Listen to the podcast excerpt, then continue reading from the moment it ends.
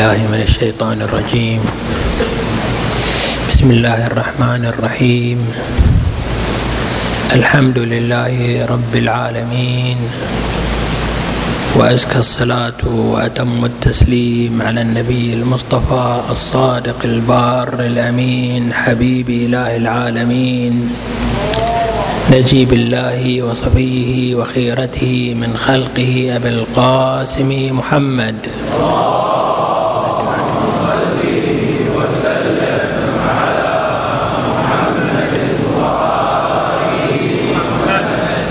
اللهم صل وسلم على محمد محمد اللهم صل وسلم على محمد وعلى آله الطيبين الطاهرين الهداة الميامين واللعن الدائم الأبدي على أعدائهم وظالميهم إلى قيام يوم الدين. السلام عليكم إخواني المؤمنين ورحمة الله وبركاته. إنا لله وإنا إليه راجعون. تلك الدار الآخرة نجعلها للذين لا يريدون علوا في الأرض. ولا فسادا والعاقبة للمتقين. نرفع لمقام سيدنا ومولانا صاحب العصر والزمان وننعى إليكم وننعى إلى مراجعنا العظام وحوزاتنا العلمية وعلمائنا في مشارق الأرض ومغاربها. رحيلي وإليكم إخواني المؤمنين رحيم هذا العالم الجليل. سماحة الحجة آية الله الشيخ هلال المؤمن. وقد قرن هذا العالم بين العلم والمعرفة وبين تمام الخلق والإيمان والتواضع والزهد. عاش حياته باذلا لها. في سبيل التحصيل وفي سبيل المعرفة العلمية وفي سبيل وعظ الناس وهدايتهم ودعوتهم إلى الله عز وجل. وقد ضرب بأخلاقه وسيرته المثل الأجمل في تمام الخلق والزهد والتواضع. ندعو الله عز وجل له إن شاء الله بعلو القدر ورفعة الشأن. وأن ينزل على قلوب أهله ومحبيه أبنائه وعائلة المؤمن والمجتمع الإيماني الصبر والسكينة والإيمان وأن يجعلنا وإياكم ممن يثابر على الاستفادة من مسيرة أهل العلم وأخلاقهم. إننا نهيب بشبابنا المؤمن وبمجتمعنا المؤمن أن يعرف لهذا العالم قدره فقد عاش طوال حياته زاهدا متواضعا بعيدا عن كل شكل من أشكال السعي وراء الدنيا ومكاسبها. فقد كان بالإضافة إلى علمه ومقامه ومعرفته مثالا لحسن التعامل مع الناس وحسن العشرة مع المؤمنين. إن شاء الله المؤمنون جزاهم الله خيرا. يثابرون على إحياء على المشاركة في تشييعه ودفنه والحضور فيه. الآن ربما يتأخر دفنه حسب ما سمعت من بعض المؤمنين بأنه قد يتأخر دفنه يوم أو يومان رعاية لبعض الظروف العائلية لسفر ابنه ولعدم حضور بعض أبنائه. لكن ما نعرفه عن مجتمعنا المؤمن هو تقديره للعلم وإجلاله للعلماء فسواء دفن اليوم أو غدا أو حتى بعد يومين أو ثلاثة سوف يكون إن شاء الله حضور المؤمنين معبرا عن هذا الود وهذه المحبة التي زرعها رحمه الله في نفوس المؤمنين وأحياها في قلوب المؤمنين. نتعرض اليوم إلى مسألة تهمنا جميعا. أراد الله عز وجل في تجربة الإنسان في عالم الدنيا أن يسلك مسلك الترقي مسلك ال... إذا نظرنا إلى الدنيا بما هي؟ قضية عامة تعم البشرية لكان تعريف الدنيا يبدأ من نزول آدم من الجنة إلى أن تقوم الساعة. أما إذا تحدثنا عن نصيبنا نحن نصيب كل فرد من الدنيا فهو ينطلق من لحظة ولادتنا إلى لحظة نزول الموت وانتقالنا من هذا العالم. هذا نصيبنا من الدنيا. ما هي حقيقة هذه الدار التي نعيش فيها؟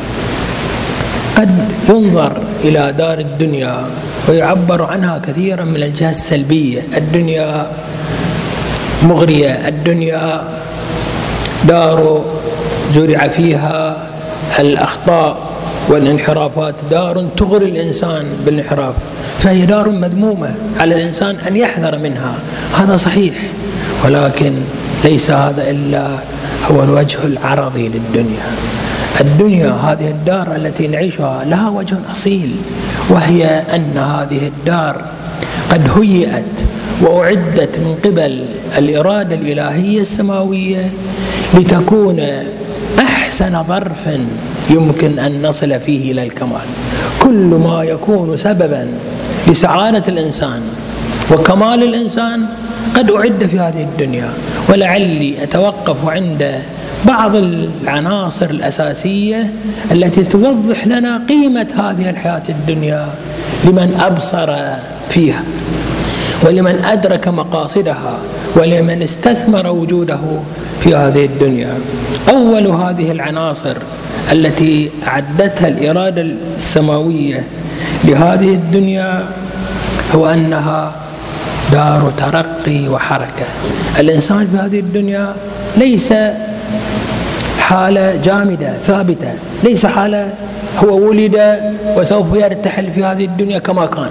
الإنسان في هذه الدنيا هي الدار الوحيدة التي أو لا أقل هي الدار التي نتأكد فيها أن لنا الفرصة لنا الخيار في أن نتسامى في وجودنا أن تتصاعد مرتبة وجودنا يولد الإنسان فيها له مدركات محدودة معرفة محدودة تدور مدار الحس المباشر المادي. ولكن يمكن أن يخرج في هذه الدنيا وهو أرقى مرتبة في العلم وفي الإيمان وفي الدرجة من ملائكة الله عز وجل. يمكن للإنسان بحسن تدبيره بحسن إدارته بحسن عمله بحسن استثماره لهذه الأيام لهذه الليالي أن يتصاعد في هذه الدنيا وأن يسمو في هذه الدنيا. هذه الدنيا ليست دار قرار ليست دار تستقر فيها الوجودات. الله عز وجل يقول فإما أعوذ بالله من الشيطان الرجيم. هل أتى على بسم الله الرحمن الرحيم. هل أتى على الإنسان حين من الدهر؟ لم يكن شيئا مذكورا. إنا هديناه السبيل إما شاكرا وإما إنا خلقنا الإنسان من نطفة أمشاج فجعلناه بصيرا فجعلناه سميعا بصيرا. الإنسان يمكن أن يسير في هذه الدنيا إلى درجات الإدراك الكامل وإلى درجات المعرفة الكاملة. يقول أمير المؤمنين صلوات الله وسلامه عليه في بيان حقيقة هذا التعالي الذي يتاح في عالم الدنيا. اليوم عمل ولا حساب وغدا حساب ولا عمل. ينتهي هذه الفرصة. فرصة التغير فرصة الترقي تنتهي بانتهاء عالم الدنيا. الدنيا هي عالم الرقي عالم السمو. إذا فات الإنسان ما يمكن أن يكتسبه في هذا العالم لا يمكن أن يحقق له بديلا. في أي حالة من حالات وجوده. يوما ما سوف نكتشف نحن جميعا قيمة هذه الحياة التي عشناها. حينما تنكشف لنا حقيقة الطاعة والعبادة والصلاة والصيام. ونرى ما هي آثار هذه الطاعة لله عز وجل. سوف يتمنى الإنسان لحظة من لحظات هذه الدنيا يعود فيها لكي يستثمر هذا الوجود في نيل ما يتمناه. يتمنى الإنسان أن يعود ليوم من الأيام لليلة من الليالي للحظة من اللحظات يقرأ فيها صفحة من القرآن الكريم. يصلي فيها ركعتان لله عز وجل يشكر الله عز وجل يحمده. هذه الحقائق حينما تتكشف لنا قيمها سوف ندرك أهمية ما فرطنا فيه في هذه الأيام وفي هذه الليالي. العنصر الثاني من عناصر الكمال في هذه الدنيا مما أعد في هذه الدنيا وفرت لنا الإرادة السماوية في هذه الدنيا أن كل حالات هذه الدنيا. كل ما يجري في هذه الدنيا هي مدارج يمكن أن تكون سببا للترقي. ليس هناك حالة الإنسان يكون فيها مجبورا على السقوط في هذه الدنيا مجبورا على الجمود في حالة معينة بل إن ما يمر به الإنسان في كل حالات هذه الدنيا من رخاء من نعمة من لذة من سعادة أو من شدة ومن كدح ومن تعب هي في حقيقتها مدارج للكمال. الإنسان المؤمن إما أن يكون في حالة وفي لحظة تجدد نعمة إلهية فيشكر الله عز وجل. ويلتفت إلى مصدر هذه النعمة ويدرك أنها من الله عز وجل فتكون مدرجا للكمال. وإما أن تكون في لحظة شدة في لحظة جهد فيصبر. ويؤمن بأن هذا من الله عز وجل نعمة خفية. أسبغ عليكم نعمه ظاهرة وباطنة. من النعم الظاهرة هذه الخيرات التي نراها. من النعم الباطنة مما يشمل المصاعب التي نمر عليها. هي أيضا نعم من الله عز وجل. فكل حالات الدنيا هي مدارج لترقي الإنسان. هي خطوات ليبلغ الإنسان بها الكمال. إذا هو أحسن النظر والبصيرة في هذه الدنيا. وفي الحديث عن رسول الله صلى الله عليه وآله إن المؤمن إن أعطي شكر وإن ابتلي صبر في كلتا حالتيه وفي حالة تقرب وبناء وتكامل نفسي وسعي وسمو إلى الله عز وجل. العنصر الثالث من خصائص هذه الدنيا هي أن باب التوبة فيها مفتوح إلى آخر لحظاتها. من من حين يكون الإنسان مدركا حيا قادرا إلى لحظات وفاته أبواب التوبة والعودة إلى الله عز وجل مفتوحة.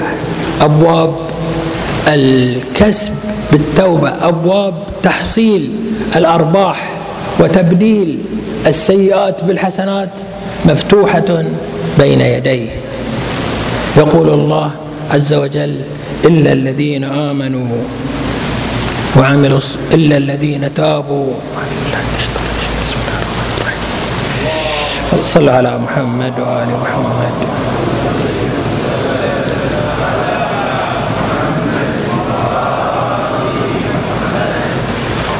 اللهم صل وسلم.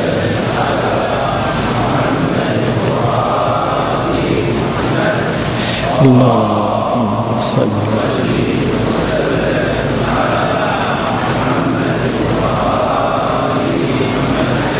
إلا الذين آمنوا إلا الذين تابوا وعملوا الصالحات فأولئك يبدل الله سيئاتهم حسنات. هذه الحقيقة هذه القاعدة الإيمانية أن التوبة إلى الله عز وجل ليست فقط مغفرة لما مضى من ذنوب الإنسان. بل إنها تبدل أعماله السابقة التي كانت ناقصة التي كانت غير صحيحة التي كانت في الطريق في الطريق الخاطئ إلى كمال وإلى مرتبة من مراتب السعادة الأخروية. نسأل الله عز وجل أن يهدينا وإياكم بأن نستثمر هذه الحياة وأن ننطلق في مساعي التطور والرقي والفوز برضوان الله. والحمد لله رب العالمين وصلى الله على محمد وآله الطيبين الطاهرين.